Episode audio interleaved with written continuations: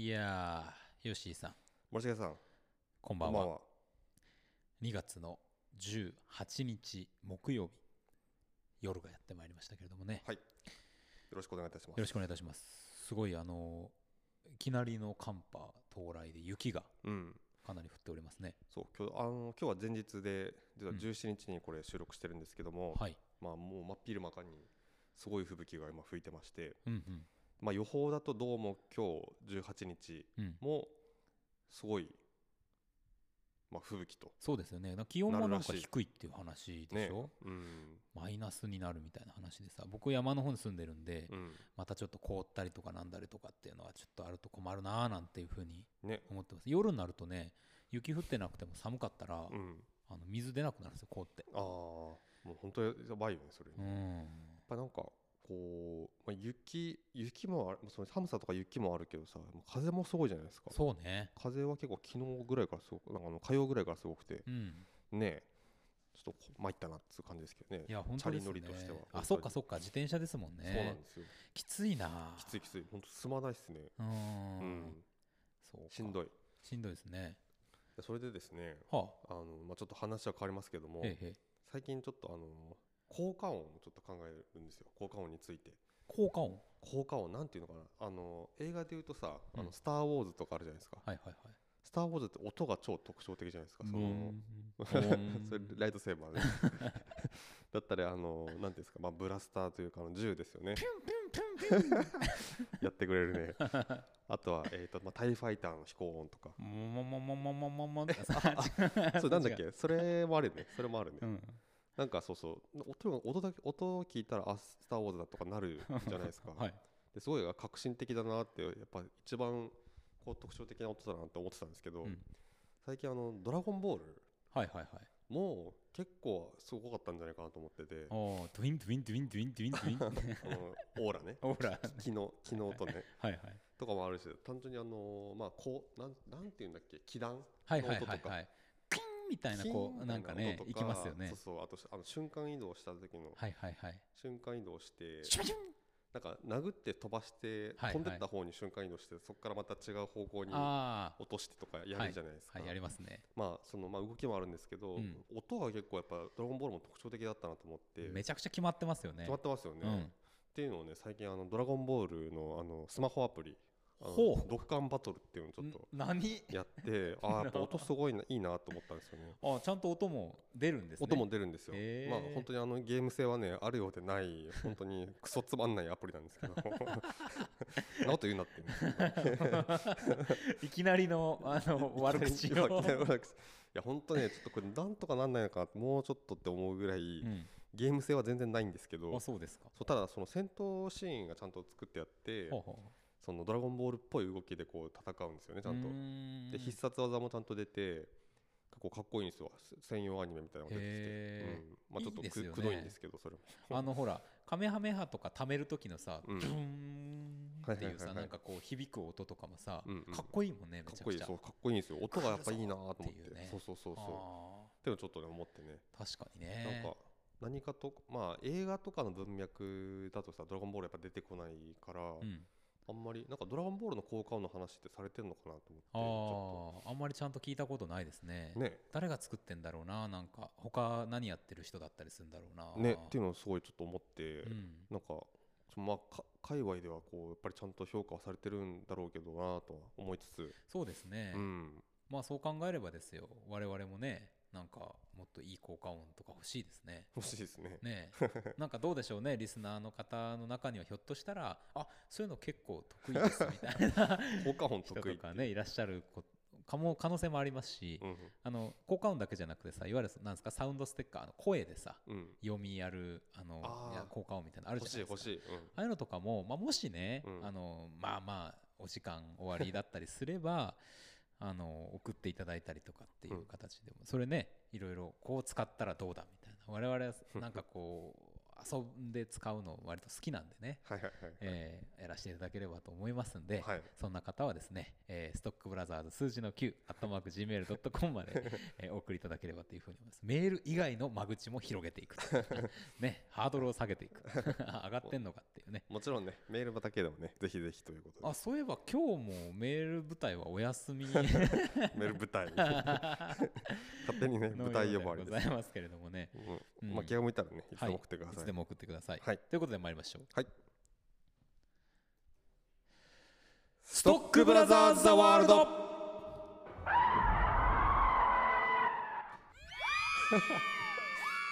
なんか一瞬。お？お？お？なんだこれか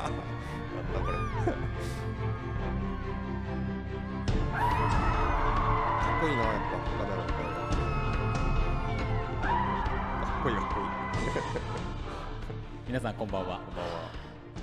2月18日水曜日、はい。毎あ2月18日木曜日毎週木曜日夜8時30分から放送しております。カルチャーキュレーションダバナシプログラムストックブラザーズ・ザ・ワールド、はい。お相手はストックブラザーズ・ブラザーは森重裕介と。よブラザー2吉井陸斗です。ろしくお願いいたします。よろしくお願いします。まあ、ということでね、はい。あのー今日はあのー今日やるシネマンどころでやる映画の、うん。まあ、ガメラのねそうですね。ちょっと先走ってね。ちょっと先走って使いましたけども、い。ちょっとこれいろんなバージョンをねうん。今後あの試していきたいと思うあの素晴らしい方向遊びあガメラのね。ねいやなんつってもこのタイトルがね平成ガメラ方向っていうタイトルですからね、かっこいい。かっこいいですね。多分ねガメラの鳴き声は昭和ガメラからそんなに変わってないんじゃないかなと思うんですけどね、うんうんうんまあでもゴジラもそうか。音も結構ね。基本的にはねちょっとやっぱ微妙に違いますけ微妙どねに違うけどね、ゴジラはさあのなんていうかな。語尾がすごい特徴的じゃないですか。あーあーみあたいな。のそうそう。うーん。あーあーっていう。あの流れですよね。はいはいはいはい。みたいなのありますが。あれもねでもそのよくぞ生み出しましたよね音として、うん実際にに。力物じゃないわけですからさ、うんうんうんうん。いやーだから的なね。そういう効果音とかの作り方みたいなとかっていうのはもっとね、うん。知りたいあたりでもある。そうそうそうそうそうなんですよね、やっぱうんすごいそのめちゃくちゃ大事じゃないですか、ん。おおそういう音ってさ、ね。細かい、うん、いや地ならしの音とかですね。あのいろいろあるじゃないですか。そのいわゆる特撮になってくるとさ、うん。音って基本的に全部その作んなきゃいけないわけじゃないですか。うんうんううんん。ってなった時にねどの判断基準なのかってこれってあ何っぽい音とかってやっぱそのプロの人たちは気づいて作っていくのか、うんうんうん。ねその引き出し、そうね。うん。そのね、まあ、映画って結構さあのいろんな実際の、まあ、足音だったりとかも後で足したりとかするじゃないですか、はいそういうの作ったりとかして、はいまあ、そういうのもあもちろんそう自然音というか、うん。そういうあるももあるんだけどその再現というか、うん。こう全く存在しないこう、ね、怪獣の声とかさ、うん。それが出すそのなんていうか火球の音とかさ、はいはいはいはいはい、ね、っそうですよ、ていうのをどういう音にするかっていうのをさ、うん、納得感ありますしね。うん、あそうそうあるある。そうそうそうなんですよ。納得感があるんですよね。納得するんです、うん。あこういう音だなっていう多分、うん。あれが不思議ですよね。そうなんですよ。でドラゴンボールも本当にうん。なんかその木とかさその木段とかなないんだけど、はいはい。あ多分こういう音だなっていう、うん。そうそうそうそうみたいなふうに思えるっていうのがすごいですよまあ、ねっていうのはさひょっとしたらですよ。やっぱ我々のその、なんていうんですか？こう記憶のうん、ねなところにやっぱ子供の頃は感じていた 目に見えないそのパワーを。みたいなあのこれガメラ1エンディングテーマの爆風スランプ神話からね 引用ですけれどもそういうことがあったのかっていうぐらい納得感ありますよね。ありますね、うん。それをねその大人の人が再現するっていうのはすごいですよね。そうですね、うん。なんかね、あの NRS ラジオはあの、はい。3月で、うん。あの今年のクールが終わりましてはい。4月から次のクールに入っていくわけなんですけど、はい。ちょっと今あの番組改編的なことを考えていたりしてですね、うんうん。まあなんかこうなんかラジオドラマ的なやつとかもちょっとやるかみたいなこととかも考えてるんですよ。脚本うん作ってみたいな、とかあとなんか小話送ってもらって、うん。それをちょっと脚本にしてやってみたりとかね、あ小話をね。うん、やるとか考えてるんですけどはは。まあそういうとこでねこうあれやっぱさこう合わせてさ生で効果音とか鳴らしたらなおこううん緊張感あっていいと思うんですよね、確かにラジオドラマとか本当に効果音超大事っていうね。大事大事。なんかイメージありますけどね、うん。そういうのとかかもやってみたいな。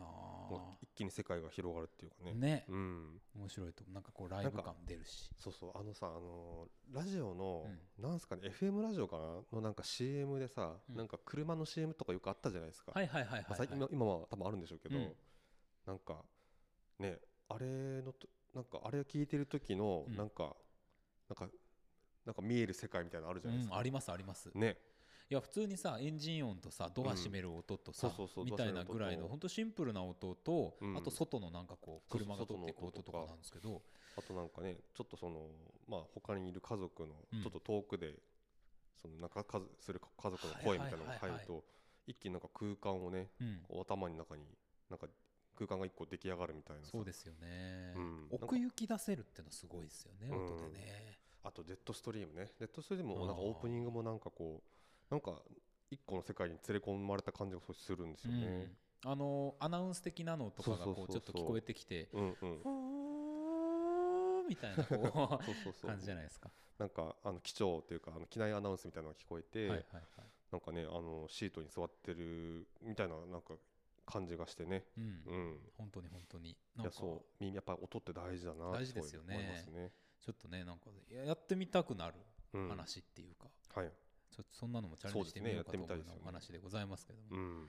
なんかねあのそういうのもあれじゃないですか？なんかこういろいろこんなのだったらお前たちでもやれるんじゃないか お前らのようなものでもものでもみたいなこともあるかもしれないからねねうん、アドバイスもいただきたいですね。はいはい、ということで、まあ、今日はあの大物来てますんでね、はい。あの 大物ってですねゲストが来てるわけじゃないですけどね。あの我々の力が入ってるうん。話がありますんで早速行きましょうかね。はい行きましょう。天天が呼ぶ地が呼ぶ人が呼ぶ。映画を見ろと人が呼ぶ。聞け悪人ども。我は正義の役人。シネマンどころ。開門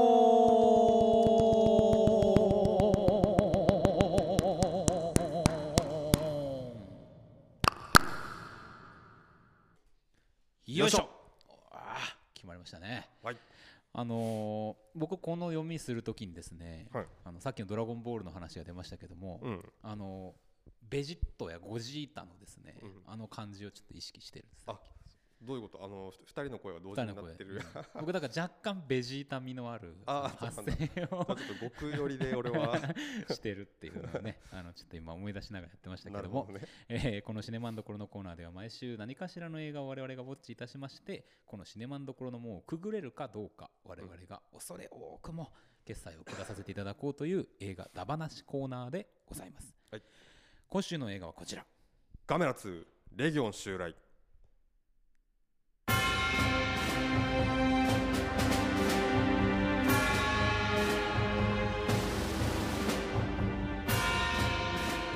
大英の特撮怪獣映画。大怪獣ガメラを復活させた平成ガメラ三部作の第2作。ガメラとギャオスの死闘から数年後北海道に流星雨が降り注ぎそのうちの一つが恵庭岳近くに落下する。しかし陸上自衛隊が落下地点周辺を捜査捜索するが隕石は見つからない。その状況に札幌青少年科学館のホナミッドリは隕石が自力移動した可能性を示唆する。そして5日後隕石の正体である無数の宇宙昆虫と巨大宇宙植物総体が札幌市に出現。そこにガメラが現れ昆虫と植物を駆除しようとするが前作ガメラ大大怪獣空中決戦に続いて金子修介監督がメガホンを取り自衛隊の全面協力によるリアリティとミニチュア特撮が融合して高い評価を獲得。映画作品として初めて日本 SF 大賞を受賞するなど特撮特撮映画の名作として知られる。はい。すごい。びっくりするぐらい今日僕カミカミですね。さ あこれ今読んで初めて知りましたけど、はい。そうなんですね。日本 SF 大賞を映画で初めて受賞したっていう。う、ん。ね。まあまあそれまではじゃあまあ本とかあったのかな。そうですよね。小説とかうん。うわー。アニメとか。まあ、さもありなんていう感じではございますけどね。ね日本 SF まあ初めてそこで SF まあ邦画のうん。日本の SF うまあ使った映画としてうん。まあここのまあお眼鏡にかなったというかそうですね。感じなんでしょうか、うん。いやー素晴らしい。まあ、素晴らしいということでございまして、えーガメラ第2作ですね、はい。えー、とし少し前にうん。ガメラ1、あの12月でしたかね、10そうですね。1月11月に、えっと、大怪獣空中決戦公開されて、はい。で年明けにまた、えっと、リバイバルというかもう一回またその1をはい。やりましてで2がなんと、うん。最初3月って発表されたんですけど繰り上げで2月にやってきたと。公開されて、はい。早速行ってきましたと。ねえ、もう本当にねもうマジで1見た時にもううん2をや、まあ、23とやってくれって本当にすごい、えっと本当にお願いしてたんですけども、まあ本当に叶ってですね念願、ね、思いが届きましたもね。ういやもうマジで嬉しかったですね本当にありがとうございます。本当にありがとうございます。まああのね、12月の時にお話ししたみたいにですね、うんまあ、ガメラ大怪獣空中決戦というのがあの我々の何かこう映画館みたいなものとかですねそうですね。に非常に影響を与えてるっていうことを分かりまして。うんやっぱり原体験だったんで、これが、ですよね、うん。まあ、そしてこのガメラ2ですよ。はい、で、まあ、僕記憶としてはさうん、さっきもちょっとお話ししましたけど、あのーガメラ2の方がより鮮明というか、まあ、ちょっとに小学校2年生3年生ぐらいになってんのかなもうね。ってぐらいだったんでよりグッときたっていうのがまあ正直な気にない感想ですけどね、うん、どうでした？吉井さん。いや本当に今見てやっぱりまあ和の時も言いましたけど今見てそのねこそのノスタルジーで面白いんじゃなくて、うん。普通にもうなんか記憶なんていうかな記憶を凌駕するぐらいうん。映画自体が面白くて。そうですね。うん。なんか本当にえっとまあこれガメラってさあのまあ1からそうかな結構敵の怪獣がメインでどっちかって言ったら出てくるじゃないですか。そうですね。でまあ途中からガメラが出てきてみたいな感じなんだけど、うん。そのまあ出てきたそのまあ敵というか怪獣というかですね、まあ、うん。モンスターというか、とでそれに対して、えーとまあ、人間というかですね、まあ、基本的に、まあ、現場の人たち、うんうん。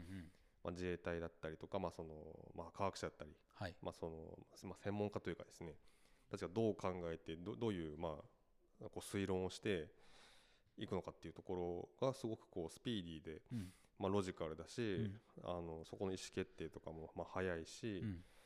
あの非常にはい。おもし楽しく見れるなと思って、ね、そうですね、ん。ウェットななんかこう人間のこう。心持ちみたいなこともさ別にやんないしさ。やんないですね、もう本当にあのしっかりとうん、描くべきところを選択と集中をしてですねそうそうそうそう。進んでいくっていうそうなんですよ。そそそなんか最初結構いい感じでこうなんか謎をさ、うん。こう散りばめていくじゃないですか、うんうん。これなんだろうみたいな、うん。そうさっきあの外のね喫煙所があるんですよ、はいあのはいで今日雪すごいじゃないですか、はいはい。でちょっとたあの大体収録前にタバコ吸うんですけど、はい。その時にあのライターに火をつける時にあれを真似しようと思ってたの。忘れてました。そうだった。あの カメラ2でね。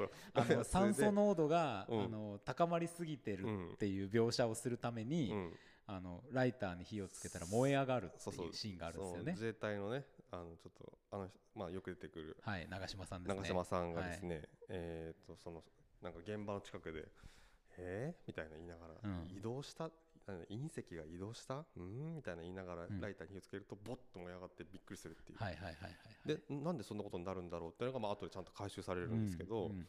まあ、そういうねなんかなんかフックをちょちょこちょこうまいこと入れてたりとかで最初は特にあの対自衛隊がその、まあ、宇宙からやってきたそのなんかまあそなんですかその、まあ、虫みたいな群れですよね、はい。にどうた、えー対抗するかっていうかさ、うん。あとそのまあ虫が実際その地球でなんかその人間を結構こう襲ったりするじゃないですか、うん。まあ、そこの描写だったりとかがすごい面白いし、うんうんうんあの自衛隊もテキパキ動くしさ。っていうところで、あのまあ、非常になんていうかなここだけでも見れるなみたいな。そうですね。ガガメラが出てくる前にもう十分じゃねえかこれ。そうなんですよ。そこが楽しめるところがやっぱりうん。その年齢層の幅を広げてると思うし、うん。見れる人のですねなんか感じもするし、まあ、当時だとさうん。当時の本当にやっていたニュースに出てる人たちとかがさ、うんうんうんうんちゃんとテレビに出てくるじゃないですか、はいはいはい。あの福留勲さんとかね、あのあの懐かしいと思い大神泉とかねなんかいろいろ出ててましたけど、わーと思ってあのそうだからそのニュース読みとかでさなんかすごいあのリアリティが強いですよね、うん。なんか本当にこんなことになったらこんな風にニュース出んのかなみたいな感じがあるし。ニュースのさいろんなところ国とかが報道してるやつをさ、うんうん。パンパンパンパンパンパンと続けてやるところとかあるじゃないですか、はいはいはいはい。でなんか長くなっちゃいそうなんだけど、うん。なんかそんなに長さを感じない、うん。あのバランスにしてある。長さのバランス数のバランスもそうだし、うんうん。やっぱプロが読んでることのなんかうん。緊迫感みたいなそこに出てるんでしょう緊迫感ありますよね。ね。うんうん。そうそうそう。なんかリアリティがすごいね。あるある。ある。だから本当にそこが素晴らしい。なんか怪獣映画ものによってはやっぱ怪獣出てくるまでなんかもうダラダラ長えなみたいな、あるある。あるじゃないですか、うんうんうんもうなん。かつまんねえなみたいな、うん。この人間パート。うん、そこがすごく面白いっていうのはやっぱりガメ平成ガメラ、そうですよね。うん素晴らしいところだなってやっぱ思いますね。まあなんかさ人間パートの面白さみたいなのに挑戦するって意味ではさ、うん。あのシン・ゴジラとかもやっぱりやったんだろうと思うけど、なるほど。僕はどちらかっていうとシン・ゴジラはなんかちょっとなんかイランドラマーがちょっと多かったって思ってる側で、うん。そんなにうまくいったと思ってないんですよね。ううんん。なんかやっぱその自衛隊の人であったりとか研究者の人であったりそのそのお仕事の部分、うんうん。現場の人の市政の人の仕事とその動きの部分にフォーカスされてるってところがなんかガメラの良さと思うんですまあよ。まあ好みだしね、うん。こっちの方がそうそうそうそう。なんかねだからまずそこでやっぱりなんか本当にこうなんていうかな早く早くガメラっていう感じにならないうん。中で、あの急にそのまあえーっとさそのなんかこうでっかいなんかなんていうの花みたいなのがこそう出来そうそう。上がってこうどうなんだみたいななってそれを爆破しないといけないってなるんだけどそこでさ急にあのえーっとどこだっけな三陸沖だったかな。舞台北海道なんですけど、はい。にこうシーンが変わってそこであの海上パトロールしてるヘリがなんかねああそうそうそうそうそう。イルカか？みたいなこう、ううん。ん行ったらこうぶ海海海面からこうバーってカメラ出てくるみたいな、うんうんうんうん。来たーみたいな。しかもさその今回の出方がさ、うん。もうそのゆっくりバーンとかじゃなくて、うん。あのもう最初のさあの、うんなんていうんですかあの手とか足とか全部引っ込めて、うんあのジェットが出てぐるぐる回って飛ぶ、はいはいはい。あのカメラでいきなり出てくるじゃないですか、ね。完璧よね。超かっこいいんだよ ねうわうわでさもう本当にうん。その自衛隊のさヘリの人もさ、うんビビりまくってるじゃないですか、ううんわーって。ガメラや。あれはすごいですよね。あれがねやっぱタイミングがやっぱ完璧なんですよね、うん。ここで来るかっていう、うん。でここであのなんか、まあ、特にもう今回なんかは完全にもうガメラが、まあ、前回もまあそうっちゃそうですけど、うん。あのもう目的がさやっぱりこうなんていうかなやっぱ守護者というか、うん。まあ、ガーディアンっていうね、はい。あの副題もつ入ってますけどやっぱなんかこうここぞっていう時にうん。ガメラが出てきて、まあ、助けに来るっていうかさ、うん。そういう感じで出てくるんですけど、まあ、超かっこいいそうですよね。毎回超かっこいいんですけどね、でさ出てくるところっていうのもさ、うん。多分ねいくつかこう、あの期待値を上げるようなことをやってて、うん。怪獣が登場する時ってカメラが引くじゃないですか、俯瞰するじゃないですか、うん。であの雪山のシーンと、うん。あとはそのなんだ地下鉄の上のあの札幌かうんうん。のシーンとで一回ねふんってカメラが引いてなんか遠くに何かが動きそうなうん。あの絵をね差し込むんですよ、うんあここで来るか、うんあここで来るかっていうのをこうちょっとこう2回ぐらい持っといて、うんうん。でその海のシーンだから、うんうん。来たーっていうね 3度目の正直。みたいなこうのもあってね。なんかこう怪獣映画見慣れてる人にとってもなんかこうそういうあのー刷り込みとを使った演出もあるし、そうじゃない人たちにとってもあのすごく見やすいものになってるっていうかね。でやっぱあれですよね。あのレギオンという今回敵が来ますけど、はい。あの宇宙から侵略してくるって話じゃないですか。うんうん。侵略の理由がさ、うん。めちゃくちゃ分かりやすくていいなと思ったんですよ。そうですよね。なんかこう地球の生物がどうこうみたいなんじゃなくてさ、まあうん。そのいわゆる花の種子を飛ばしてでその種をこう広めていって、うんうんうんその種にくっついていくレギオンというそのまあなんかあのなんなまあ。ードマン的動物として、うん。またそれも種を広げていくっていうさ、んんん。あの非常に生物的な理由であるっていうところが、まあ、前回のギャオスももちろんそうだったんですけど、うん。もうより分かりやすいより分かりやすい。うん。そうなんですよね。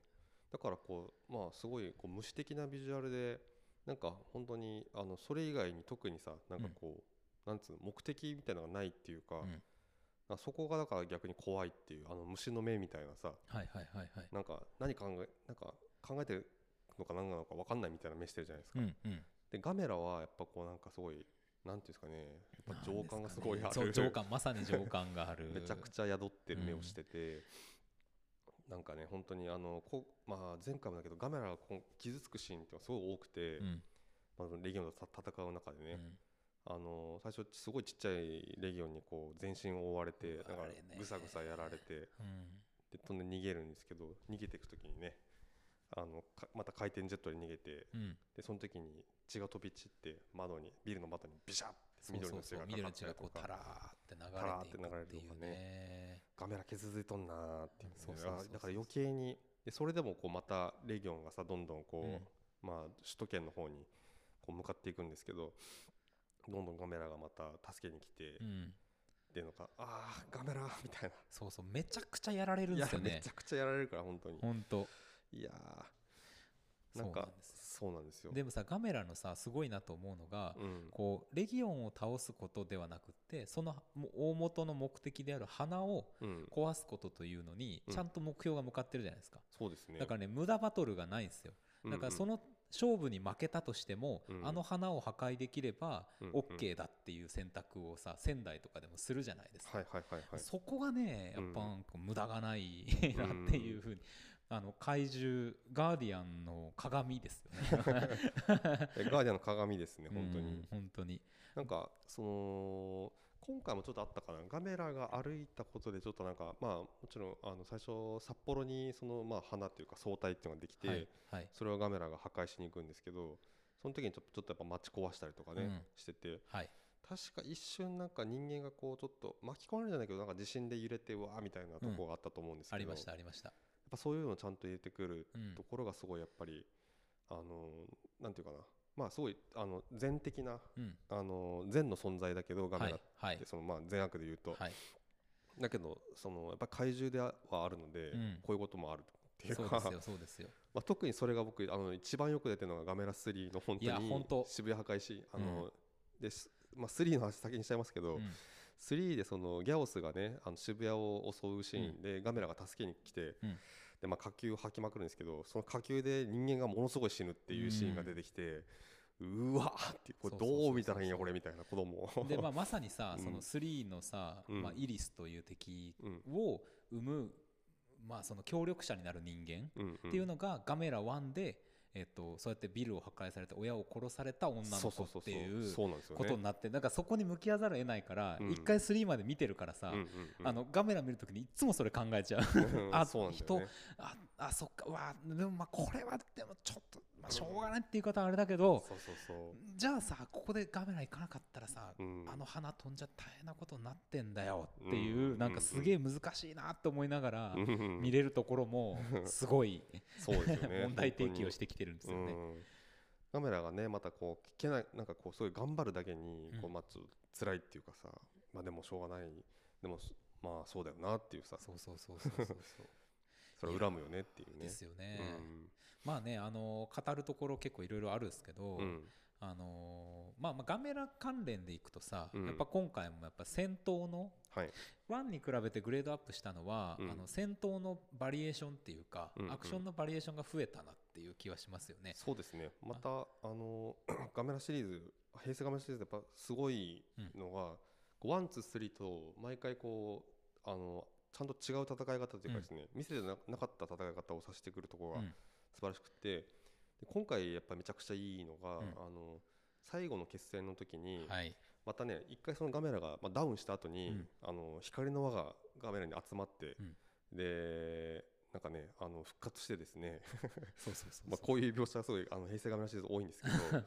でそれで、えーとまあ、両手を出して、うん。低空飛行しながらあのレギオンの前にこう踊り出て、うん。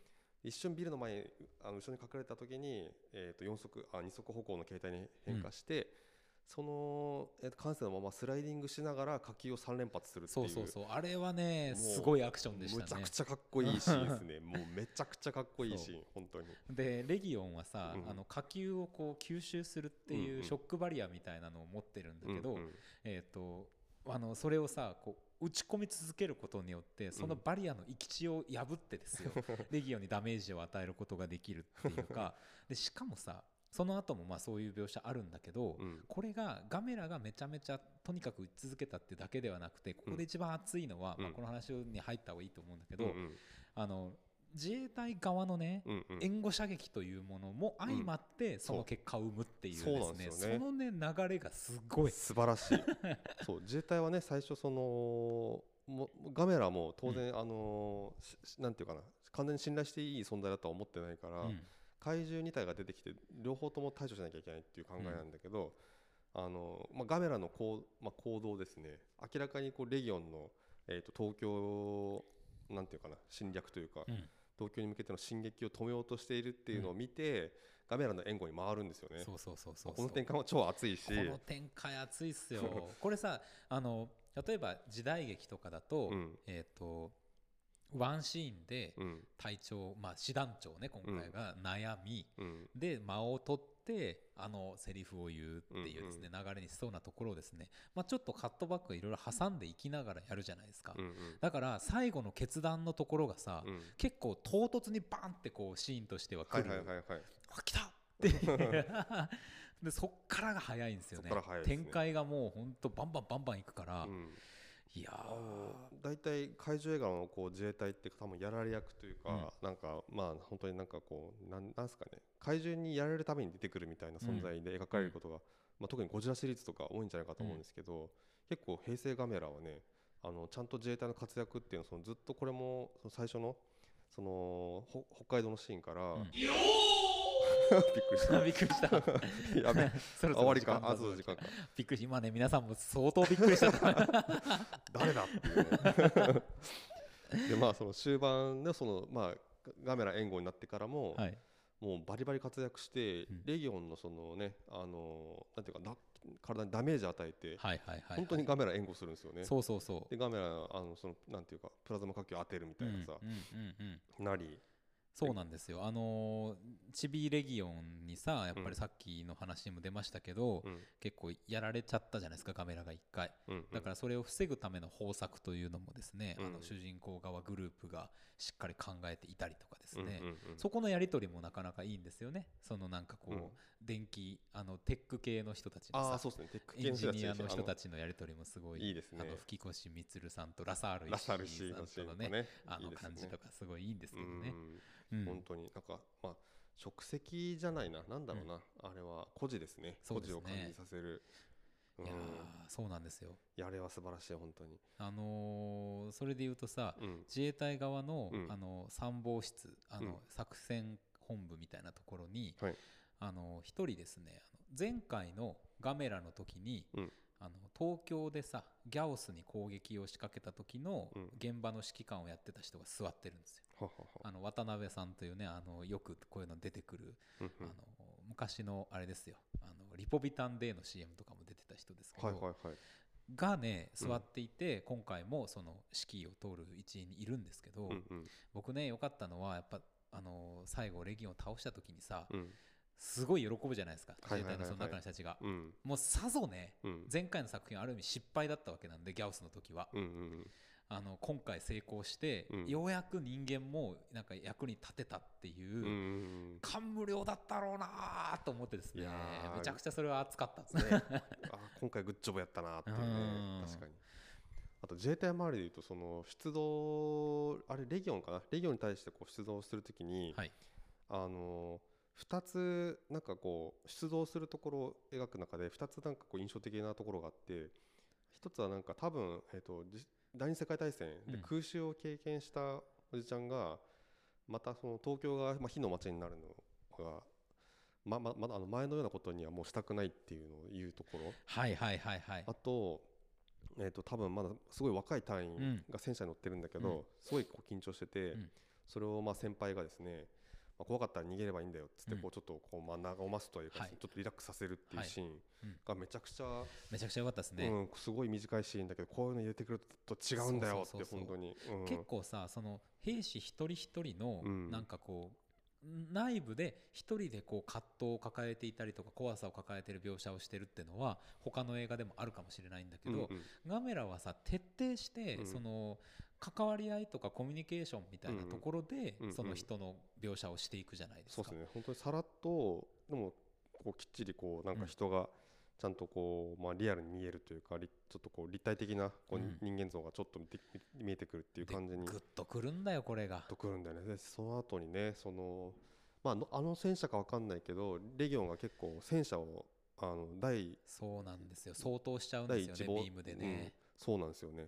あさっきのし人死んだんじゃないこれっていう、あれはね子供の時は多分そんなことあんまり気にしてなかったんだけど、今見るとあっていう、きのあの2人死んじゃったよ多分これって思う。そうですようん。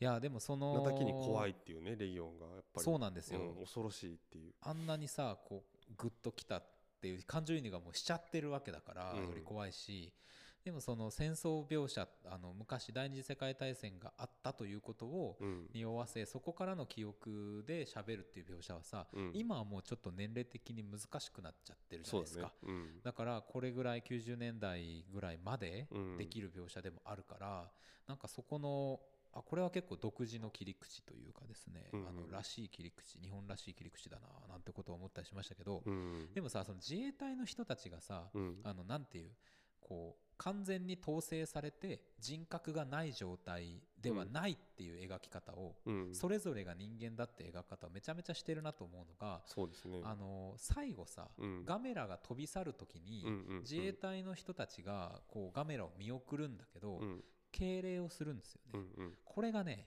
全員がバッてやるみたいなことにしないっていう、うんうんこれが本当に素晴らしい描写だなとねう。んなんかねあれどっかで読んだんですけど、はいなんか役者のアドリブらしくってあれあそうなんだでなんかやる人とやらない人がいるのはそれなんだっていうかなんかどっかで見たんですよねすげえなでそれもし本当そうだったらねなんかその抵抗をあオッケーってしたのもすごい、うんあこれがいいっていうふうにしたのもすごい、うんなんかねあでもその感じがいいんですよね。その全員が揃ってやるとなんかそれよりはうなんかもうなんか思わずしたくなってしちゃったみたいな敬礼の方がねグッとくるっていう。その価値観としては当時にしてはやっぱり進歩的だったんだと思うんですよ、うん今って全然おかしくないっていうかさ、うん。あの水野美紀がねあのうん。主役的に今回出てますけど、うん。あの自衛隊のその長嶋さんにさ高いとこから降りるときにこう手を差し伸べられるんだけども、はいはいはい。あいいっつって普通に自分で降りるみたいなのとか、前回からあったじゃないですか、うん。あのうんちょっとこう男女みたいな、ジェンダーみたいなことに少し配慮をしたような表現とかっていうのがまああのちょっとあったりとかもするし、うんあのそのあたりのねバランス感覚とうん。細やかさみたいなところの演出がすごいから、全然だから怪獣映画ということを置いておいてもですね、うん。めちゃくちゃいい映画になってるっていう気がするんですよねそういう意味でも、そうそうそうそう。なんかねね結構ネットのその評価を見てたらなんか一部ではなんか自衛隊がダメだったっていうのをこれでその特にさっきのそのなんかに逃げたらいいみたいな。はいはいはい。そそんなのそんな言うことこと言う組織はダメだみたいな。うん。そんなもしあと元自衛隊員の人がねなんかそう言ってたんですけど、まあほんそうかもしれないけどさみたいな。そうそうそう。じゃあ映画で描くそのアクチュアリティとは何かって考えた時に、うん。本当の自衛隊がそうだからそう描くのではなくて、うん。こうの方がいいんじゃねってものをうん。描くのが映画ってもんだから、それでいいんだってことだし、ね。そうそうそう。だからやっぱそのねあのこの映画の敬礼っていうものが、うん。いわゆるそのこうなんていうんですか？うん軍国主義的なもののモチーフとしての敬礼とは違う、何かそれぞれの一人一人の決意みたいなものを表し表しているから、うん。僕ね敬礼映画としてもね、うん。ガメラ2はめちゃくちゃいいと思うんですよ。確かに。あのー終盤であーはいはいはい。あのー長嶋さんがね、うん。あの水野美紀とうん。こう、あの水野美紀がさ、うん。まあ、ちょっと隠してうん。嘘ついて仙台に行く、うん。だから私ここで帰りますみたいなこと言って、でまあ生きてやりましょうねみたいなことをする時のですね、あの敬礼とかっていうのはご無事でみたいなそう。あの日めちゃくちゃ心こもってるじゃないですか。う。ん、あれはかっこよかったですね。めちゃくちゃかっこああれちょっとねベストあの今年の2021年あのベスト敬礼賞。敬礼まだね これは初見ですけどね今年。出したいってぐらい、あのーすごい良かったし、うん。なんかねそういうこう一つ一つのうん。怪獣映画が抱えている、まあ、災害であったりとか、えー、とそういう軍うん。ミリタリーみたいなものであったりとかっていう少し危ういモチーフみたいなものに対してもうん。あのしっかりと向き合ってうん。あのチャレンジしてるっていう気がしてすそうっすね。ごいすごいあの作品なんだというふうに思いますね。う。うんんあでまあ、あとこれはねちょっと言わないといけないと思うんですけどあの、まあ、ガメラの最後の、まあ、必殺技というかですね、はい。まあ、あの生き返る時にもなんかこうオーラみたいなものがこう集まってきてガメラが生き返るんですけど、最後もねあの光の輪がうん。空にこう浮かび上がって、で最後のシーンだったのは多分あの地球宇宙からの視点で、地球に日本の多分その関東ら辺にこうバーーが集まって世界中から光の輪がなんかあ光が集まってで、えー、と腹を開けてですね、えまあ、超でかいプラズマ光線を出すみたいな、で巨巨大霊力を倒すっていう、まあ、終わり方なんですけど、うん。子供の時にすごいショックを受けてこれ。腹から出るんやってすごいびっくりしたって記憶があって、いやすごいえもうあれ思ったのは、うん。あれ死ぬガメラと思って。そういう心配僕はしました。なんあか腹開いてんじゃん。どうどうしよそういうね。まあでもさ今見ればさ確かに、うん。あの彼はさあの古代兵器だっていう話とかもあったりするからさ、まあいいんだけどなんかね本当にやってはいけないそのななんていうかな子供ってでもさそういうの考えるじゃないですか。そのななな人形遊びとかで僕はすごいこう勝手に技を考えてたりとかししてたんですけど、はい。子供の時に。うん。そういう時に腹から出すみたいなのをなんか考えてたことがあるんだけど、うなんかまさか本当にそういうものがん、ね。こうなんかしかもそうやなんか考えていいんだけどそういうのやっちゃいけないとなんか頭の中で思ってて、なんかこうこれはさすがにちょっと裏技すぎるっていうか、そうですね、うん、うん。っていうなんか反則技のようなね、うん。こう意識があったんですけどそれをまあこうなんていうかなこれだけの特撮でやってのけるっていうのが本当に僕すごいなと思ってて。すごいですよね、あのちゃんとさそしてもう時代劇的なさ、うん。シーンに移り変わるじゃないですか。こう引いてうん。画面の端と端に並べてうん、向き合ってね。うって音が流れそうなあの 木枯らし吹いてそうな感じにしてそれをやるでしょ。それをやるなんかもう必殺技来ますって来てうん。来たのが予想を超えてくるそうそうよそうえー、えー、っていう すごいんだけどね。でもかっこいいんだよまあでも割とさうん。このガメラ2レギオン襲来で、僕一回その、まあ、ワンクールというかシーズン1終了みたいな見方をしていいなっていう気がちょっとしてですね、んガメラ2で？うん、あーあの3 1からと違う2がセットで、そうね。3はちょっとまた違うモチーフのストーリーが始まるっていう、だからあー本当はさ、ね4とかまで作る予定がそもそもあったみたいうんなんだけど、まあ3で終わってますけど。でもなんか、結構ね、あのーまあ、話としては2の話が割と3につつながってきて、うん。そのね、その最後の必殺技ので影響でそのね、うん、地球のパワーを使ってしまったせいでみたいなことが結構ねうん。出てくるからあれなんだけど確かに3はちょっとねあのもうちょっとこうミクロな視点から話がね。描写変わるんで、うん。あの1と2のセットっていうのをこうやってうんうん見,、見られたことはさそうですね。良かったなって感じしますよね。まあ本当になんかこうなんていうかな。もうちょっと大きい視点での専門家と現場の人たちとガメラの話ですもんね、あうん。ガメラって怪獣たちのそうそうそうそう。話ですもんね。まあねなんかその細かいこと言えばさなんでね、うん。あなたたちはそんなにうん。あの中あのち判断の中枢にうん。おるのだというですね、まあそれは思いますよね。人たちに、まあ、NTT の人と青少年科学館の人が あ本当に。の地球を救ったと言っても過言ではない。本当に。そうそれはね子供の時じゃは分かんなかったけど、うん。今超思いますよね。えなんでっていう。だってあなんかあのプラネタリウムのさ、うん。あの機械をさなんかこうちょっといじってるところに自衛隊の人がいるんですよ。そうそうそうなんでだよってい やすごいよね。なんか。ななんでこの人に話聞くかねっていう。あのガメラ1の時はさまださその鳥類学者としてのなんかあれとかがあったからさ、まあそのなんかね、ううん。ん、まあ、とはいえなんかあの福岡市動物園の職員さんだったんで、うん。っていうのもありましたけど。ありましたまあ、それでさ別にその福岡市動物園の職員さんでもいいんですけど、うんこういうことに詳しいとかなんかこういう実績があるとか、うん。なんかそういうのがねあちょっとあればいいんだけど、うん。特にちょっとその辺わかんないから、うん。とそのレベルとしてはですねそのしそこその飼育員さん飼育員さんというか、動物園の人なんですよね。そうそうそうそうそう。だだからなんでここにみんな話聞きに行くんだってでもさすごいい、これもひょっとしたらうん。あの何ですかこうあったらいいな話かもしれなくて、うん、あの有効なね視点を提示してくれて、うん。この人はできると思ったら有事だからすぐにこう採用していくっていうですね。うん。あの、まあこと確かもしれないんでですね、あのすぐあこの人は優秀だってことが分かって、うん。あのもうすぐ、うん。あの組み込むっていうかチームに。それは素晴らしいですよね。素晴らしい。うん。そういうことかもしれないよね、もしかしたら確かに。まあでもだしそこの間のあれこれをさ描いてもしゃあないって話でもあるしね。まあね、うん。まあなんか話長くなるんやったら確かにこっちの方がいいわなってあるよね、そのうんありますいちいちじゃあ誰かにつなぎますねみたいな。そうなんです。よそこはいいか。ら私ができるのはここまでですみたいな、うん、いやいいからってなっいやいいちゃうかからって。らねだってもうね自宅で作戦会議してますからね、うん。まあ、あとさそのやっぱ科学青少年科学館の学芸員が、うん。そのたまたまさその流星群が来るからっつってはいはい。子供連れて観測しに行ったらこんなことに巻き込まれて、うん。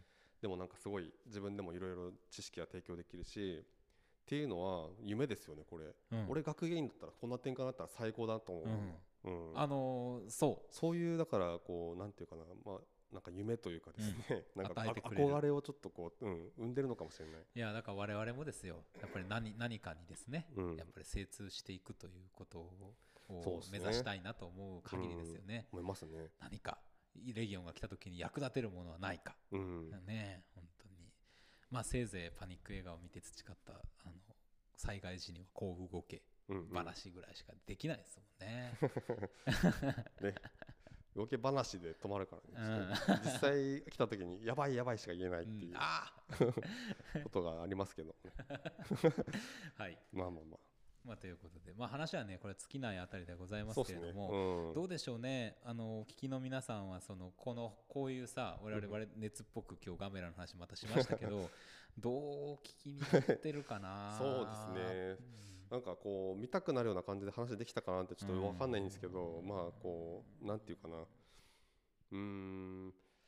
なな何をこう押したらいいかっていうとすごい難しいんだけど、うん。やっぱりなんかシンプルにうん。こう、あの映画を見てて面白いって普通に思えるようなものになっその怪獣映画だで怪獣映画が好きだからこれは面白いっていう言うんじゃなくてシンプルにその作品として面白くなってると僕はやっぱり改めて思ったので、うんあとはやっぱり特撮部分、うん。まあ、ここそんなに興味ないっていう方けねあの興味ないよっていうの多いと思うそういうのは全然あると思うんですけど、うん。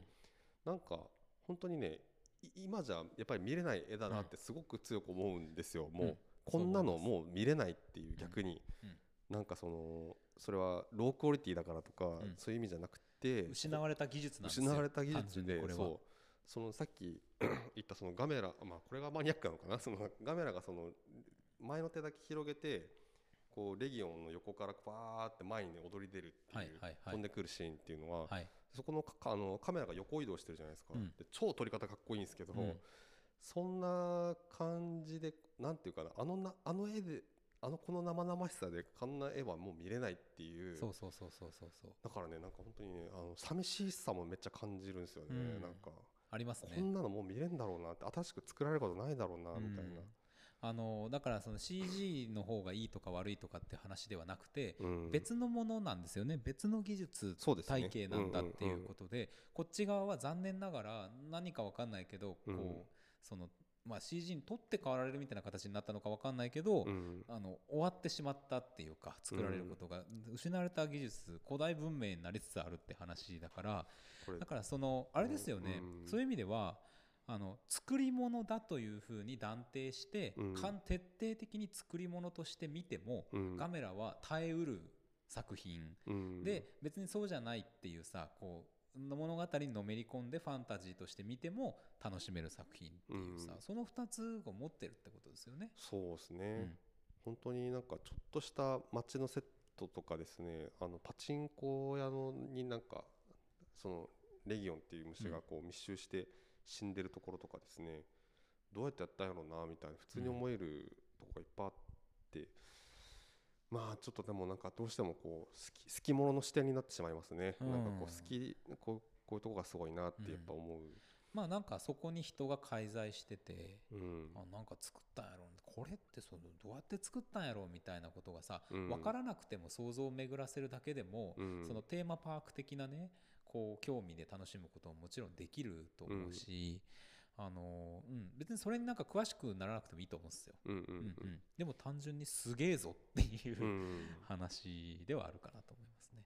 なんかそのちょっと近いものとしてはじ時代劇の盾とかはすごく思いますね。そうですね。あれももう多分ほとんど今なくなってる失われてる技術で、うん。あの昔の方がそのす技術の水準っていうのはあのみんなが持ってるうん、技術の水準っていうのがすごい高くて、うん。今はもう昔のクオリティで作れないっていうのだと時時代劇かな。そうですね。そう13人の資格ってあったじゃないですか、はいはいはあの三池隆の、い。はい、あれ見た時にえっとねあーちょっと名前出てこない。あの松方弘樹あが松ね、松方弘樹とかがね。あのー初めてその今の、まあ、山田孝之とかでしたかな、うん。その俳優がやる盾とその松高松方弘樹のた盾とっていうのがこう同じ絵でこう続けざまに見た時に全くレベルが違うんだっていうことに気づかされたっていうか、あれは本当に。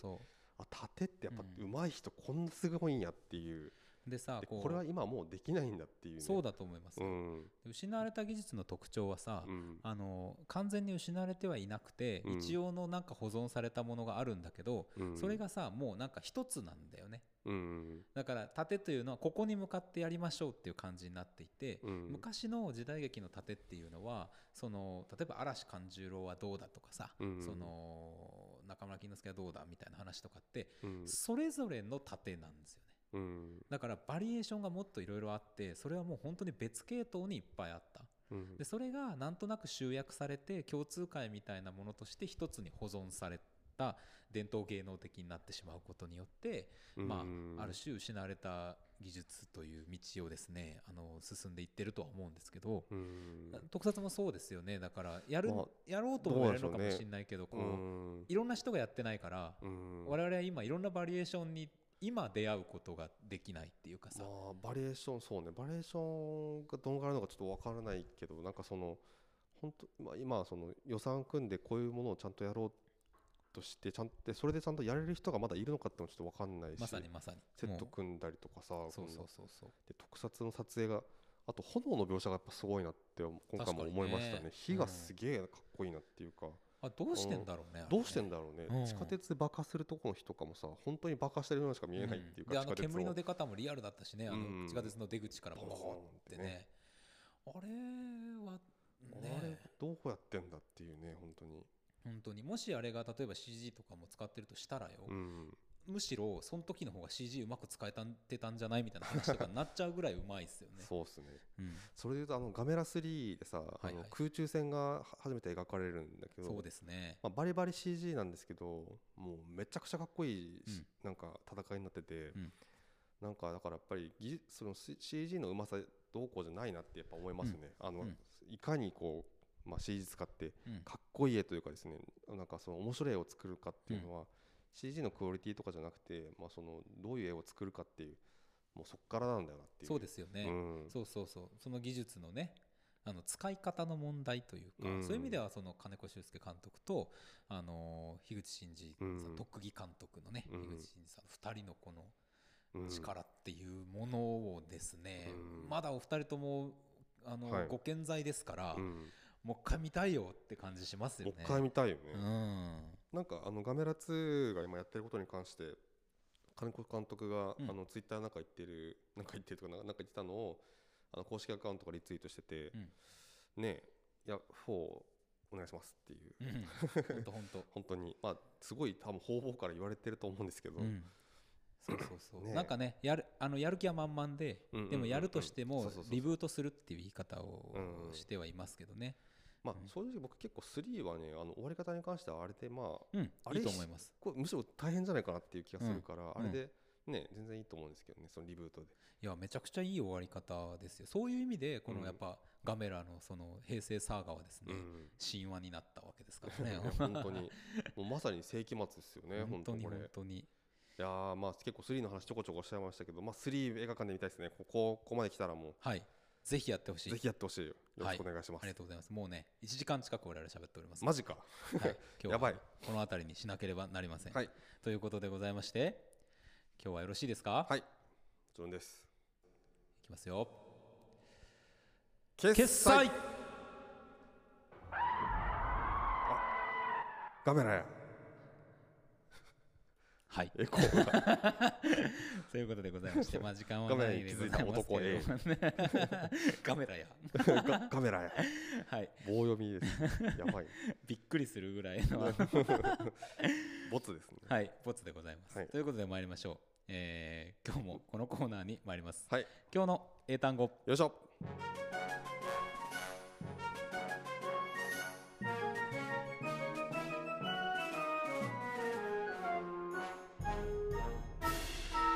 今日の英単語。よいしょ。このコーナーでは、はい。毎週我々がインターネット上に落ちている英単語を一つ一つ丁寧に拾い集めては学びましょう。そんな英単語コーナーでございます。はい、はい、今日はね、何キャラなのか自分でもよくわかりません、はい。えーこの単語です、はいプレミスプレミス。そうなんですよこれ。ね、えー。プロミスかと思ったんですよ僕もパッと見、うんプレミス？プレミス。わかんねえこれ僕もねわかんない。なはい全然わかんない、えー意味はですね、えー推理を行う時の前提根拠っていう意味と、あとねあのそうなんかプリプロっぽい感じの意味かなと思ったんですよね。なんかそ,、うん。そっちのプリかなっていう。そうですよね、うん、なるほどなるほど。そっちなんですよ、うんうん。であとは家屋とか建物え？みたいな意味もあるんですよ。なるほど。建物、はねちょっとまあなんか根拠みたいなの基礎。うん基礎みたいなみたいな言い方かなっていうふうにはあ思うんですけども。なるほど。はあなかなかこれ全然あの初めて知りましたということで参りましょう。はい。Repeat after me. OK プレミスプレミスプレミスプレミス One more time やったぞ。あもうタイ OK? ム OK プレミスプレミス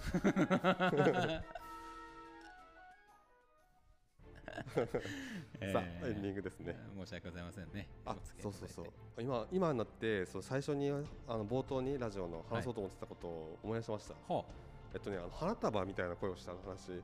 であの仕事の話をしてああんまりしなかったなと思って。あ確かにねいや僕結構あれはなんかまあその2人もあるんだけどまあうん日本まあ日本社会なのかまあその社会全体なのかちょっとわかんないけど大変だよなっていうさ、うん。うんのをちょっと思いましたよね、あそうね。確かにそれめちゃめちゃ思うね。なんかそこにあんまり映画としては、うん。こう多分矛先を向けてなかったんだけど、うん。まあそこも問題ないわけじゃないよねっていうさ、うん。うん。このうん。この単純にこの二人二人がうん。こう、まあなんていうかな立ち振る舞いを失敗したわけじゃなく、うん。だけが問題ではないっていうあかそれは本当そうだわ。外まあその環境というかですね、うん。外圧というか、うん。うん。うん。そういうものは絶対これそこもなんとかしなきゃいけないとこだよねっていうさ本当に本当に。うん。まあだからこその共感でもあったろうしねそうそうそうそう、ね。ねまあ映画として多分あんまりそっちやっちゃうとさうん。ねお客さんなんかっていうのもあるだろうし。あ終わりか。それでは皆さん やっぱ最初に喋るべきやったな。うんさよなら。